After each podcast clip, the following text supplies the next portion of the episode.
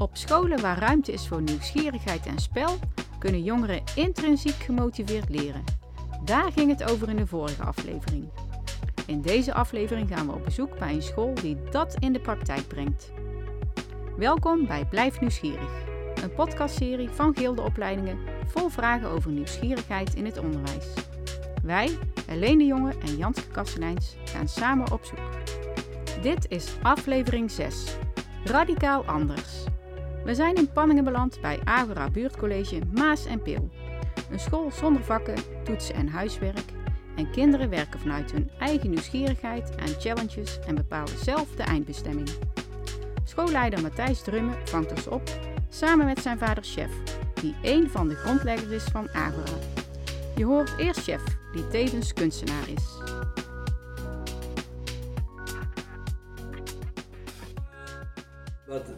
Wat wel typisch is van kunstenaars, dat leer je ook op de kunstacademie waar ik gezeten heb in Maastricht, dat je moet dat ultieme kunstwerk maken wat nog nooit iemand gemaakt heeft. Mm-hmm. Dus wat je als kunstenaar doet is eigenlijk je zoeken in daar waar nog niets is. Dus je onderzoekt het niet weten, mm-hmm.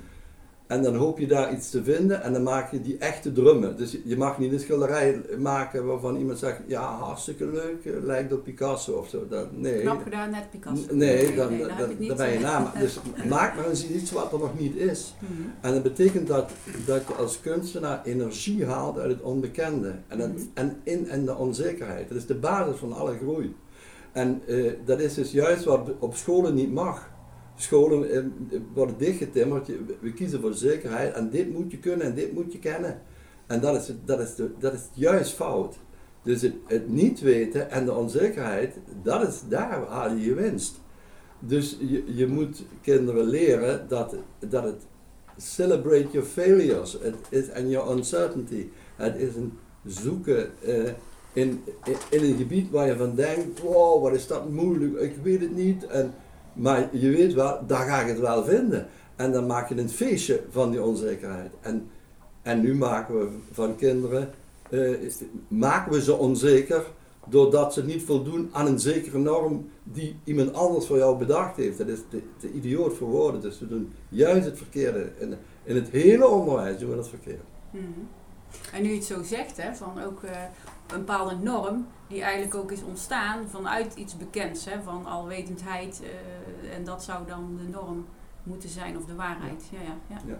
En, nog los van de vraag hoe we dat dan toetsen en meten. Mm-hmm. Ja, maar het is, ik denk dus het is vooral dat voor mij is zelfverzekerdheid of zelfvertrouwen een hele belangrijke, want ik denk namelijk wat maakt dat jij als volwassene het nodig vindt om zoveel controle uit te oefenen, dat betekent dat je zelf wat zelfvertrouwen mist. Mm-hmm. Want als je zelf, wat ik heel erg in mijn eerste paar jaren gemerkt heb toen ik net docent was, is je gaat op zoek naar zekerheden. Totdat je op een gegeven moment komt, dan kun je twee dingen doen, of je kunt accepteren ze zijn er niet. En dus heel erg vanuit je basisvaardigheden die je hebt aan de slag gaan en zeggen, vind je volgens mij, dus op een gegeven moment zei ik tegen mijn groepen, tegen mijn klas, jongens, aan het einde van het jaar hebben jullie allemaal een voldoende. Toen zat ik nog in het reguliere onderwijs. Toen was ik 23 denk ik. Aan het einde van het jaar hebben jullie allemaal een voldoende. Maar ik weet niet hoe we dat gaan doen, maar dat gaan we gewoon doen. Mm-hmm. Weet je, want een sectie moeten we allemaal zelf toetsen afnemen, maar dat gaan we doen. En je zag gewoon bij die hele klas, zag je een soort last van die schouders vallen en een soort vertrouwen. En elke keer dat ze mij kwamen, wisten ze van ja, het gaat toch wel goed komen. Want Mathijs die heeft tegen mij gezegd van weet je, we gaan toch wel een voldoende halen. En ze hadden ook allemaal een voldoende. En linksom of rechtsom. Mm-hmm. Dus het is ook een wantrouwen bij jezelf, denk ik, wanneer je het nodig acht om bij een ander, om dus controle uit te oefenen op een situatie. Je hoorde ook Mathijs, van oorsprong geschiedenisdocent. Sinds september 2021 leidt hij deze school. Hoe doet hij dat? Dus zo min mogelijk vastigheden inbouwen. Maar heel erg kunnen kijken in het moment. Kunnen kijken op wat is op dit moment nodig. En niet wat is volgend jaar of 2 jaar of 3 jaar nodig. Wat is nu nodig. En dan moet je over hebben. als ik mag reageren op wat je zegt, ja, dan eigenlijk als je zoveel wil controleren, dan zit je in een bazare, onzekere situatie zelf. Ik denk wel dat wij als samenleving dat ook niet willen. Wij denken dat we overal controle op kunnen hebben door protocollen, regels. En in die situatie zijn we natuurlijk allemaal opgegroeid. Ouders hebben natuurlijk verwachtingen op basis van datzelfde patroon. Dus ik denk wel dat je gelijk hebt op individuele basis, zeg maar. Ja. Maar zit het niet in ons allemaal? Legt de samenleving ons die druk niet op? Wat ik denk, wat zeker zo is, dat het in de biologie van de zoogdieren, waar we ons even toe rekenen, daar zit in dat je onzekerheid angst veroorzaakt. Ja. Maar wij hebben het voordeel van het feit dat we als zoogdier iets betere hersenen hebben en een prefrontale cortex. Dus we kunnen beredeneren dat we die onzekerheid, dat we die kunnen managen. En dus moet je juist investeren, dat is wat wij doen. Dat is wat we leren. Ja, we leren dat die onzekerheid, dat heb je continu, maar daar haal je ontzettende winst. En als dat je grondhouding wordt, dan is het totaal anders. En in de afgelopen 20e eeuw moest alles dichtgetimmerd zijn en was de zekerheid, was de norm. En nu is de onzekerheid de norm. Ja. Een paar maanden geleden was er nog geen oorlog in Oekraïne en was de benzine nog niet duur en dan konden we nog slaolie krijgen en daarvoor was er plotseling corona, en daar kun je dus, en degenen die dus om kunnen gaan met die onzekere factor en die dus een bepaalde mate van wat je cognitieve flexibiliteit hebben, dat zijn de mensen die de 21e eeuw gaan veroveren. Daar is ook onderzoek naar gedaan. En dus wat je kinderen dus vooral moet leren is cognitief flexibel zijn. En we weten ook niet wat er gaat gebeuren. En straks gaat er gebeuren, wat gaan we nou doen? Maar dat gaan we even, laten we tussen aanhalingstekens, lachend aanpakken. En de mensen, zeker leraren, die hebben methodes, leermethodes en hebben ze de druk van de examens en die creëren zelf onzekerheid waar ze niet meer om kunnen gaan en dan gaat een soort schijnzekerheid gaan ze inbouwen als ze er maar genoeg toetsen doen, als er maar geen les uitvallen, allemaal van dat soort flauwekul. Die maken zichzelf wijs dat ze daarmee de zekerheid opnieuw creëren en dat is een eindeloze beheersbaarheid, alsof daarmee dat is een eindeloze ellende die dan over je afkomt. De cognitieve flexibiliteit, daar heb je al een aantal keren genoemd, ook ik had je al eerder gesproken, Sjef. Kun je ons en de luisteraars even meenemen in wat dat precies is? De cognitieve flexibiliteit kent 4 pijlers. Dat is empathie, nieuwsgierigheid, verbeeldingskracht en creativiteit. En dat hebben de 4 vrouwelijke professoren van Cambridge onder leiding van professor Sahakian uitgedokterd. En ik ben het er niet helemaal mee eens, want ik vind namelijk dat creativiteit hoort er niet bij, want creativiteit is volgens mij een logisch gevolg van nieuwsgierigheid en verbeeldingskracht. Dus dat hoeft er niet bij, het mag erbij zijn, maar het komt dan vanzelf. Mm-hmm. Maar wat wel heel typisch is, die empathie, dus dat relationele. Ja. En dat is wat we hier bij Agora doen, dus wat ik dan relationele autonomie noem. Van de autonome is vanuit jezelf, vanuit de leerling zelf, en je houdt rekening met de ander. Dat is de kern, meer hoef je niet te doen. En het samenwerkingsaspect? Ja, dat is dat relationele. Dus je kunt het niet alleen doen. En wij respecteren jouw autonomie, dus jij bent wie jij bent. Maar denk eraan, de andere is wie hij is. Dus die andere heeft ook autonomie. Dus je kunt alleen maar met elkaar samenwerken als je respect voor elkaars autonomie hebt. En daardoor krijg je dus ook dat Agora-scholen, kom hier in Panningen maar kijken. Dat de kinderen, als ze het niet al zijn, worden ze heel sociaal. Ja. En dat is wat, terwijl in het reguliere model krijg je het hoor, je moet zorgen dat je 10 haalt. En dan krijg je 9's en 10 en het slaagt je summa cum laude voor het gymnasium, dan krijg je je diploma. En de hele zaal is aan het applaudisseren, maar de hele zaal denkt dat het maar niet mijn schoonzoon wordt. Dus dat is blijkbaar iets wat we kwaliteit van mens zijn noemen, wat niks met 9's en 10's te maken heeft. Maar het systeem van het onderwijs meer dan alleen dat stuk. Ja. Dat is ontzettend kortzichtig. Ja, en als je dus kijkt hoe ziet het er nou in de praktijk uit, hè? Want dat is dus een beetje mijn ding. Mm-hmm. Weet je, dus hier hebben leerlingen die hebben een eigen gekozen werkplek. Die pakken een werkplek en dan zegt bijvoorbeeld een meisje zit en dan ga je een coachinggesprek met een leerling.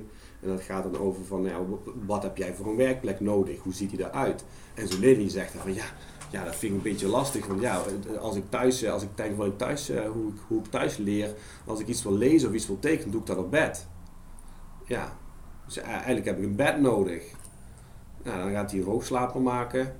Maar vervolgens zeg je dan wel, ja, dat betekent wel dat je proportioneel meer ruimte inneemt in de ruimte, feitelijk, dan andere kinderen. Want we kunnen niet allemaal een stapelbed in de kamer zetten. Dus dan komt het overlegmoment. Dus het hebben van een soort mini-samenleving, het echt hebben van een soort mini-samenleving, van samen leven, samen leren, samen zijn. Dat is wat hier de hele dag geleerd wordt. En wat daar mooi op aansluit is het verhaal van Jan Brandt, hoogleraar van filosofie in Radbouw, die een boek geschreven en die zegt we hebben een leven gecreëerd waarbij je exact 20 jaar de gevangenis in gaat, van 4 tot 24, we noemen dat school. Daar wordt voor je gedacht en dan word je losgelaten en dan leef je nog 100 jaar en dan moet je het allemaal zelf doen. Terwijl als je wordt geboren als autodidactisch leerwezen en dan word je dan ontnomen omdat je naar school moet. En dan hebben we het idee van je moet eerst 20 jaar leren, hè, tot je 24ste, en dan ga je leven. En dat is toch net wat Mathijs net noemt, dat is leven en leren is synoniem. Ja. En alles wat je doet is, alle leven wat je doet is leren.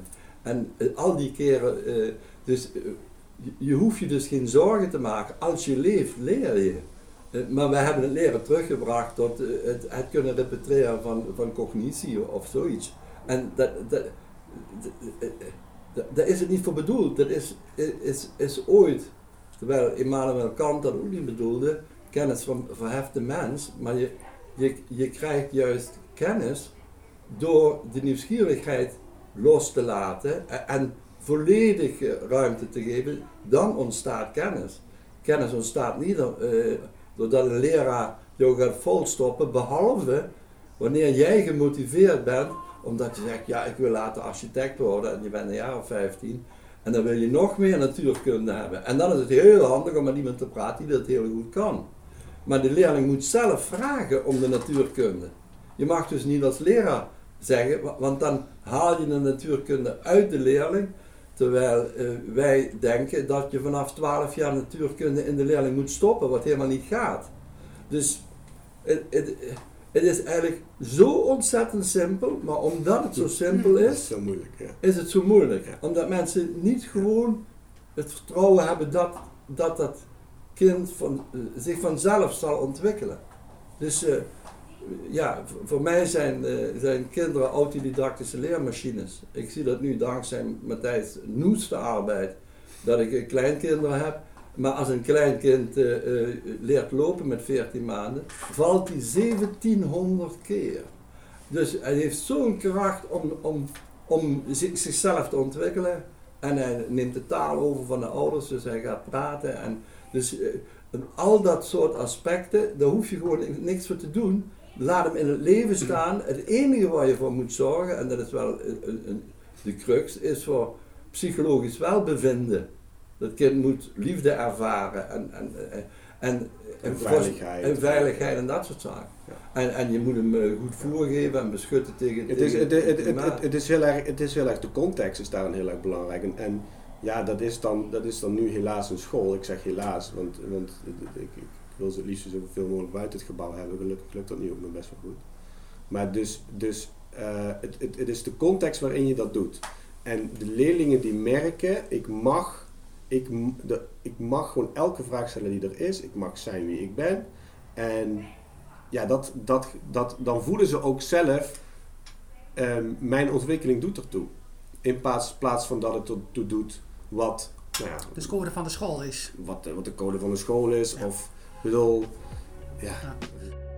Sjef en Mathijs spreken zelf over schoolgezinnetjes, waarbij de coaches als liefdevolle schoolouders zoeken naar het unieke recept per kind, met primair aandacht voor de vorming als mens.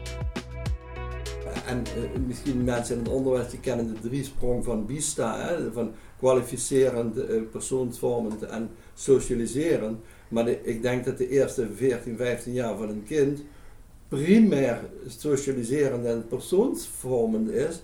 En dan zegt hij met 14, ik wil architect worden of dokter of balletdanser. En dan maakt hij een keuze die hoort bij het kwalificeren. Dus voor mij is iets als lezen en rekenen is een sociale vaardigheid en niet zozeer een kwalificerende. En je komt erachter dat op een bepaald moment veel handiger is om een boek zelf te lezen dan dat mama voor jou het boekje voorleest. Ja. Maar bij kinderen begint dat met 5-jarige leeftijd en met anderen met 7-jarige leeftijd. Maar met 8-jarige leeftijd kunnen ze het allemaal. Maar wij moeten volgens de inspectie in groep 3 beginnen met lezen, waarbij neurologisch gezien 20% van de kinderen niet de idiotie snapt van het feit dat wij werken met fonogrammen. Dat wil zeggen, we hebben een tekentje en dat betekent A. We maken tekentjes voor geluiden. Dat is hartstikke idioot.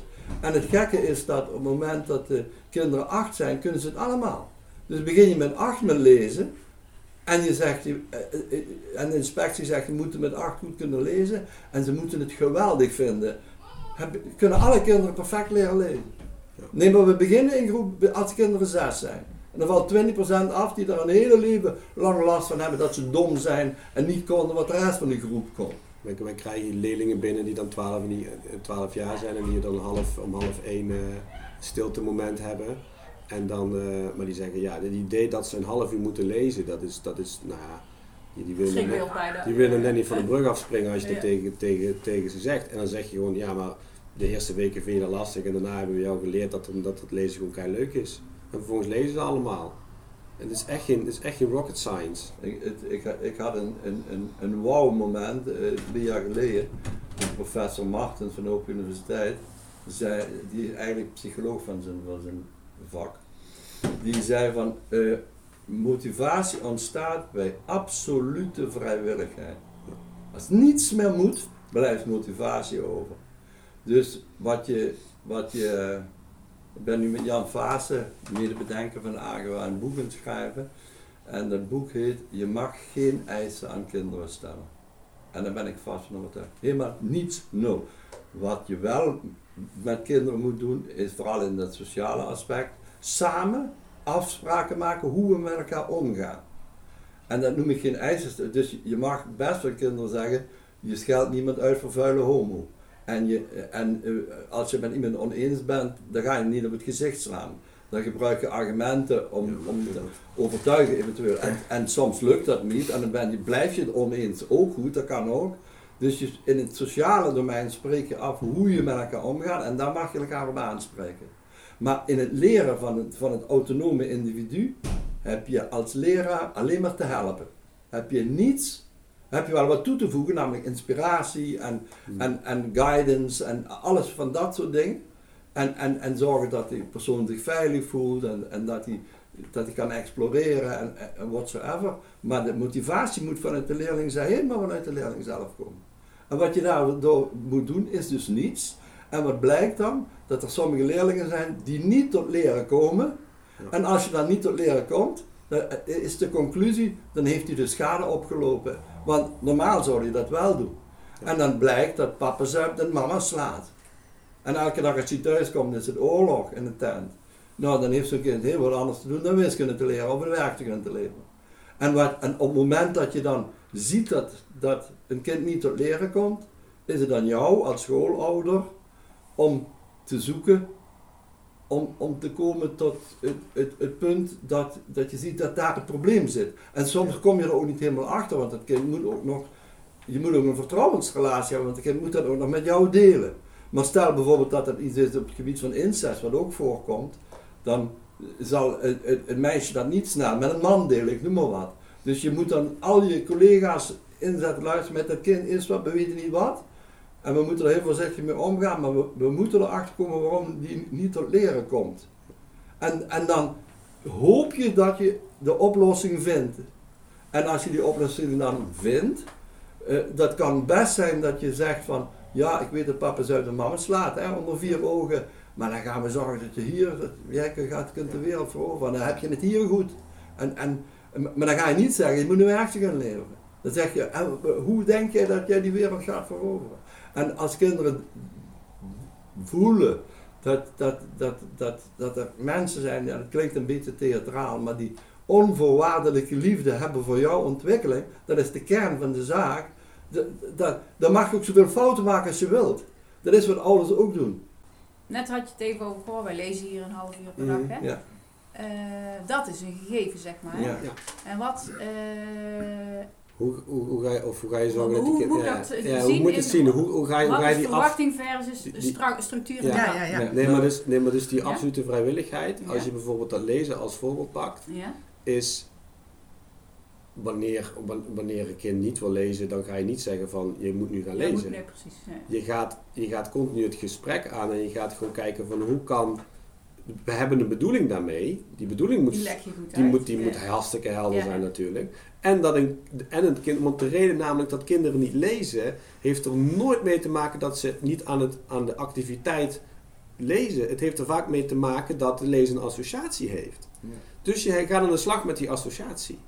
En dan zie je dus dat elk kind wil lezen. En dat er elk kind ook goed wil worden en zijn best wil doen. Maar dat ze worden dus vergeleken met wie ze zelf waren gisteren. En niet met wie ze zelf zijn ten opzichte van anderen. Ja. Dus een voorbeeld daarvan is bijvoorbeeld een leerling die met de dyslexieverklaring binnenkomt. Die denkt dan van nou lezen is het erge wat er is. Bij het begin staan er 2 bakjes met buttons. Nederlandse buttons en Engelse buttons. En elke donderdag en vrijdag is hier Anke hier, die is native speaker. En die zegt eigenlijk, nou ja, als je hier binnenkomt en je mag eens kiezen welke button je op doet, doe je een Engelse button op. Dan praat ik de hele dag Engels tegen je en dan praat je Engels tegen me terug. Ongedwongen, helemaal niks mis mee. En in het begin was er 3/4 die pakte gewoon die Engelse button. En dat ene meisje met die dyslexieverklaring, die pakte altijd die Nederlandse button. En ik stond bij die voordeur en ik zag haar twijfelen. En toen pakte ze die Engelse button. Deed ze hem op. En ik zeg, nou moet je toch even zeggen waarom dat je nou dit dan toch doet. Ja, ik was in denken en ik dacht, daar kan helemaal niks fout gaan. Dat kan niks. Ze kon geen enkele negatieve associatie meer koppelen aan het Engels spreken. Waarom dat ze het niet zou doen. En dat is dus iets wat je dus met kinderen die dus van de basisschool hebben te horen gekregen. Nou, je krijgt nog extra werk en je krijgt nog extra begeleiding. En lezen gaat altijd moeilijk voor jou worden. En dat is hetgene wat ze in hun kop hebben zitten. Die komen hier en na een paar weken, na een paar maanden, zitten die te denken van... Er is gewoon geen eng... En dat is dus die vrijwilligheid. Ja. En die komt bij elk kind, als je maar een context weet te creëren met elkaar. Dat komt echt... En die context, kijk, als je het hebt over dat relationeel autonoom leren, dat gaat over vrijheid. En vrijheid kan alleen maar binnen de regels van de vrijheid. Ja. En de regels van de vrijheid, ik noem het de Chinese muur die om Agora heen zit, daarbinnen mag je vrij zijn. Dus dat betekent dus, als jij autonoom bent en we hebben respect voor jouw autonomie, moet je dat ook voor de ander hebben. Dat is zo'n regel. Dus dat relationeel autonome kan alleen in een super strakke structuur. En wat we dan zeggen tegen die kinderen van, we beginnen met een dagstart, van dat we met elkaar praten, wat is er vandaag gebeurd, of is er nog iets wat we moeten weten van elkaar. Je moet goed bewegen, want dat is goed voor je hersenen. En de hersenen, dat is dat leerapparaat wat je hebt en daarom zit je hier. Maar wat ontzettend belangrijk is, dat die hersenen ook rust krijgen. Dus je mag gaan slapen, een kwartiertje, niet langer, want even telefoon zetten. Maar het is handiger om dat te gebruiken door bijvoorbeeld te gaan lezen, want dan word je daar heel slim van. En als je een half uur per dag leest, komen 2 miljoen woorden aan je ogen voorbij op jaarbasis, wat leidt tot een verruiming van je vocabulaire van 2000 woorden. Dan heb ik nog niet over je verbeeldingskracht, die de brandstof is van je leren. Als je dat tegen kinderen zegt, je moet de why uitleggen van leren. Ja, maar dat willen toch alle kinderen? En ze kunnen dus ook gaan slapen, maar ze kunnen ook een platenboek, en als ze alleen maar van voetbal houden, nou, pak een platenboek van Messi. Nou ja, dan is die iets minder tegenwoordig, maar Mbappé, dat maar om eens te noemen. En dan begin je daarmee. En gaandeweg ontwikkel je dan dat je, wow, en dan gaan kleine stukjes lezen of het stripverhaal. En gaandeweg hebben ze een Harry Potter boek en dan kun je ze niet meer remmen, dan lezen ze 3 uur. En dus het is, maar er is niks verplicht, behalve dat je dat halve uur voor je hersenen rust moet nemen. En het is dus ook, dat, ik hoorde laat op de radio, ze willen dat nu gaan invoeren in Nederland, in bedrijven, dat mensen worden een half uur gaan slapen of minstens 20 minuten een powernap nemen. Omdat het zo super effectief is voor het welbevinden van mensen. En dat hadden wij al eerder bedacht, niet dat wij nou zo slim zijn, maar... Het is nodig om rust. En hersenen hebben beweging nodig, hebben goed voer nodig en hebben rust nodig om kennis te verwerken. En wat je ook nodig hebt als mens, als psychologisch aspect, is het welbevinden dat hetgeen wat je doet, dat je denkt dat het voor jou betekenisvol is. En dat kun je alleen maar zelf bepalen. Ja. Dus ik kan niet bepalen voor een leerling... Engels is voor jou belangrijk.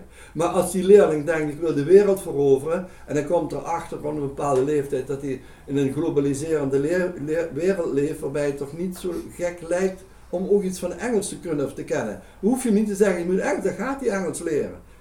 Vanuit zijn motivatie gaat hij Engels leren. Je kunt niet voor de ander bepalen wat betekenisvol voor hem is.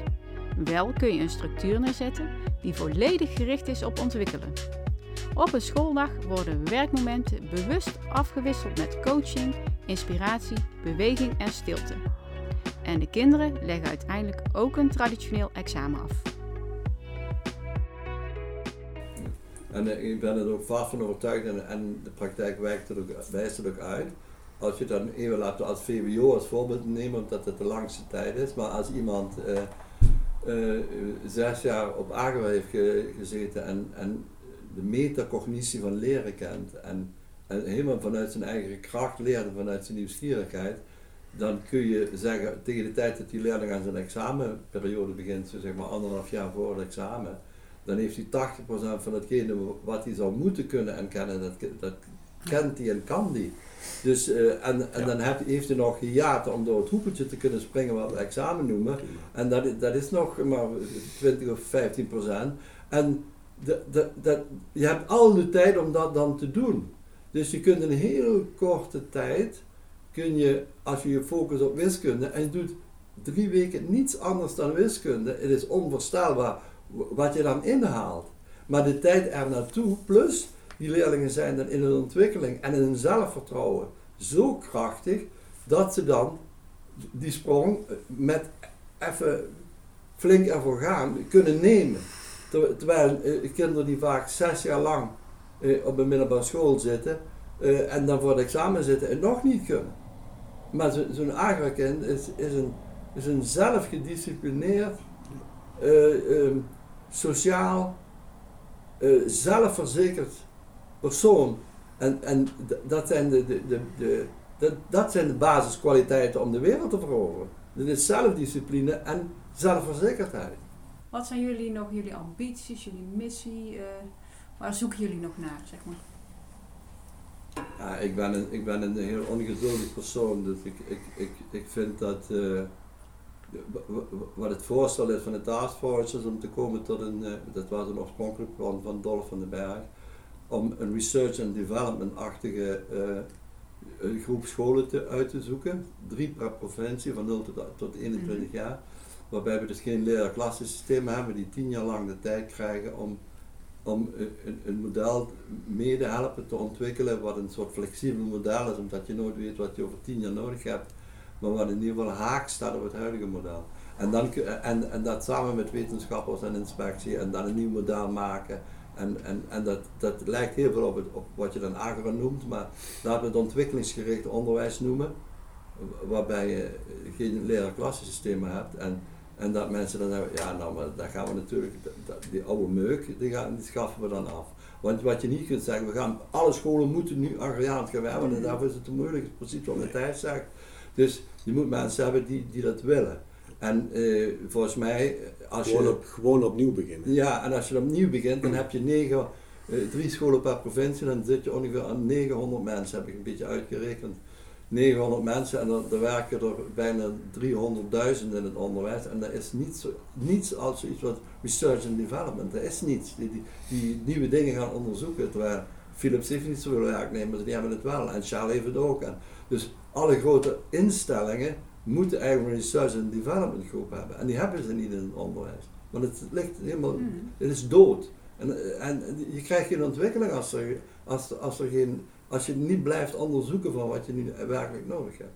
Dus ik hoop dat dat er snel komt en dan kan ik wat meer gaan schilderen en hoef ik me niet zo druk te maken en niet over naartoe te reizen om het verhaal te vertellen. Ja. Nou ja, kijk, voor mezelf, ik ben denk ik dat aan het doen nu. Dus aan het kijken hoe, want dit is de eerste zelfstandige Agora-school in Nederland. Er zijn wel heel veel Agora's in Nederland, maar dat zijn allemaal scholen in scholen.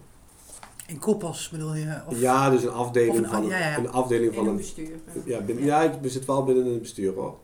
Maar het is een afdeling van een bestaande middelbare school. Mm-hmm. Dus ja, ik ben iets aan het doen wat eigenlijk nog helemaal niet gebeurd is. En nou ja, ik denk dat ik daar de komende jaren sowieso al wel eens mee ben. Maar ik zou voor mezelf heel graag, dus dat dit een soort blauwdruk wordt voor een school. Hoe doe je dat nou binnen dit stelsel wat we nu hebben? En wat dus ook eens heel duidelijk maakt dat stelsel ook echt wel, dat er echt wel veel dingen in mogen veranderen. Maar dan zelfs binnen het stelsel dat je een school hebt of een onderwijsinstelling hebt waar gewoon mensen centraal kunnen staan. Dat is waar ik mee bezig ben. En nog wel even zoek mee ben. We zitten in het epicentrum van de revolutie. Ja.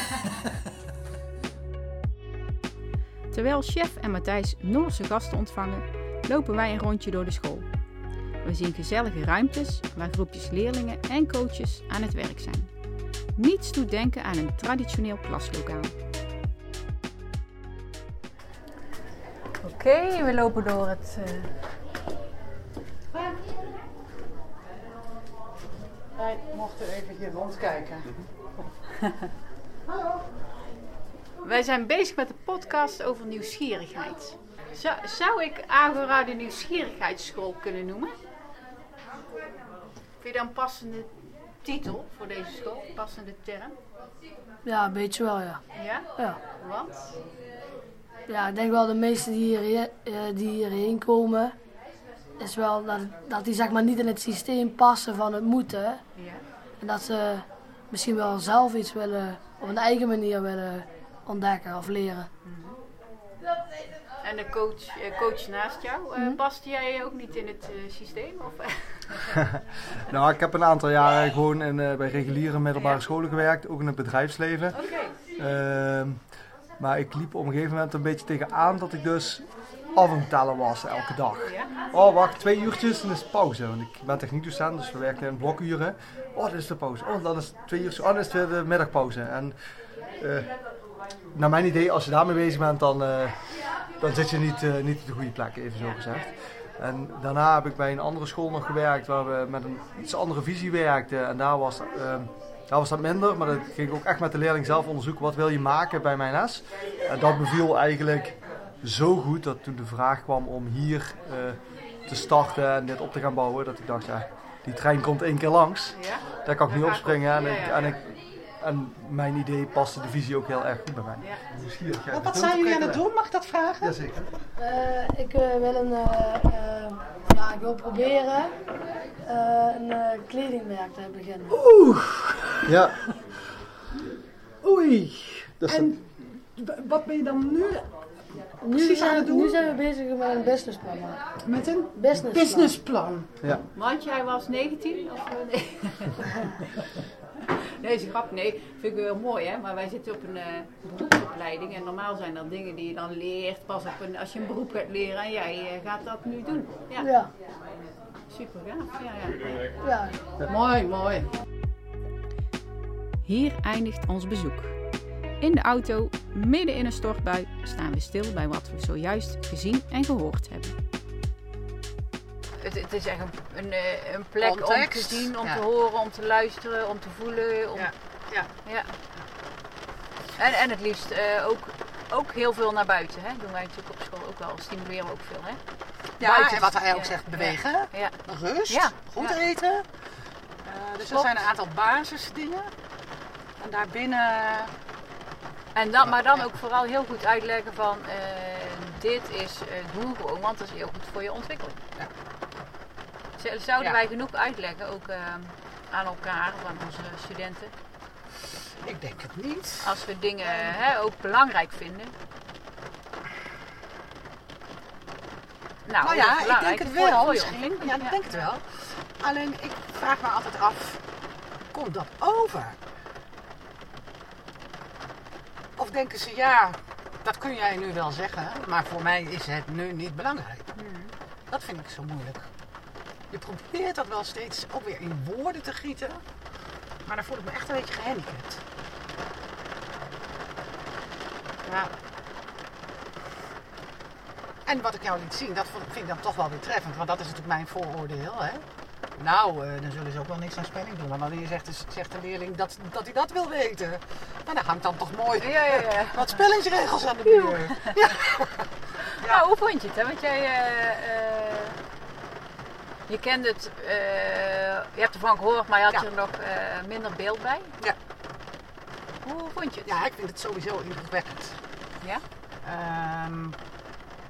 Ja, absoluut. Dit was aflevering 6 van Blijf Nieuwsgierig. In de volgende aflevering gaan we met onderwijsfilosoof Jan Bransen en oud-student Daniella Cox in op nieuwsgierigheid binnen de diploma-samenleving. En een diploma zegt wel iets, maar er is een interessante Amerikaanse onderwijsfilosoof die zegt dat diploma's vertellen eigenlijk alleen maar dat je uithoudingsvermogen hebt gehad, dat je braaf genoeg bent geweest, lang genoeg. En dat er verder niet veel meer vast te stellen is aan de hand van het diploma. Deze podcast werd gemaakt door ons, Helene Jonge en Janske Kastelijns voor Gilde Opleidingen. Eindproductie was in handen van Willem van Vullings Media. Speciale dank deze aflevering aan Sjef en Mathijs Drummen en leerling Nick en coach Dun van Agora Panningen.